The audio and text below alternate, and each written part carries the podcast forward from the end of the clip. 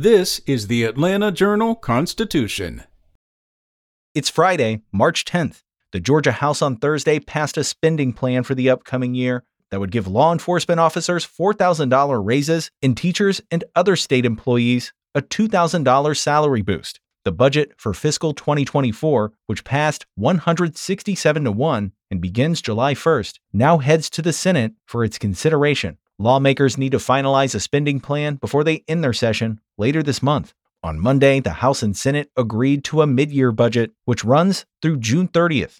That includes a $950 million property tax rebate and big spending increases across state government, thanks in part to a massive surplus left over from 2022. However, with recession talk growing, state officials had counted on a more conservative state budget in the coming year because the rate of revenue growth is expected to slow. The announcement comes on the heels of a two year effort by disgruntled residents in the wealthy North Atlanta neighborhood to secede from the city.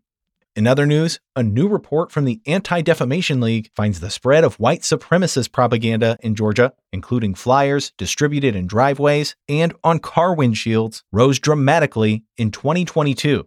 The ADL's Center on Extremism found 201 reports of propaganda across the state, compared to 29 in 2021. The fivefold increase is largely tied to the efforts of a handful of organized groups, including the Florida based Goyim Defense League. The ADL report recorded a 38% increase nationwide in propaganda incidents, ranging from flyers and graffiti to banner drops from highway overpasses and laser projections on buildings. The group's researchers counted 6,751 cases across the nation of white supremacist messaging in 2022, including racist and anti LGBTQ material, as well as hateful messaging against Jews. Propaganda distributions were recorded in every state in the nation except Hawaii, but Georgia had the 10th most incidents in 2022, according to the report. The overwhelming majority of the efforts were traced back to three hate groups the GDL, White Lives Matter, and Texas based Patriot Front. Next, Georgia's new, faster voter registration system is now running across the state, an upgrade that election officials said Thursday will ensure security and shorter wait times at polling places. Surrounded by dozens of county election directors at the Georgia Capitol, Secretary of State Brad Raffensperger said the registration system successfully launched last month, replacing the state's 10 year old technology that at times broke down under the heavy load of high turnout.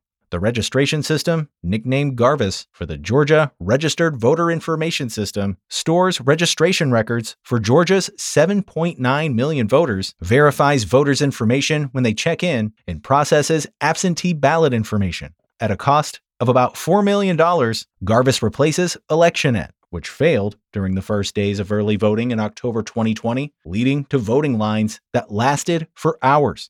The problem was corrected and ENET didn't experience similar slowdowns during last year's elections. New voter registration and address changes will be updated almost instantly after information is verified, and voters will be able to quickly see that their ballot has been counted on the state's My Voter page.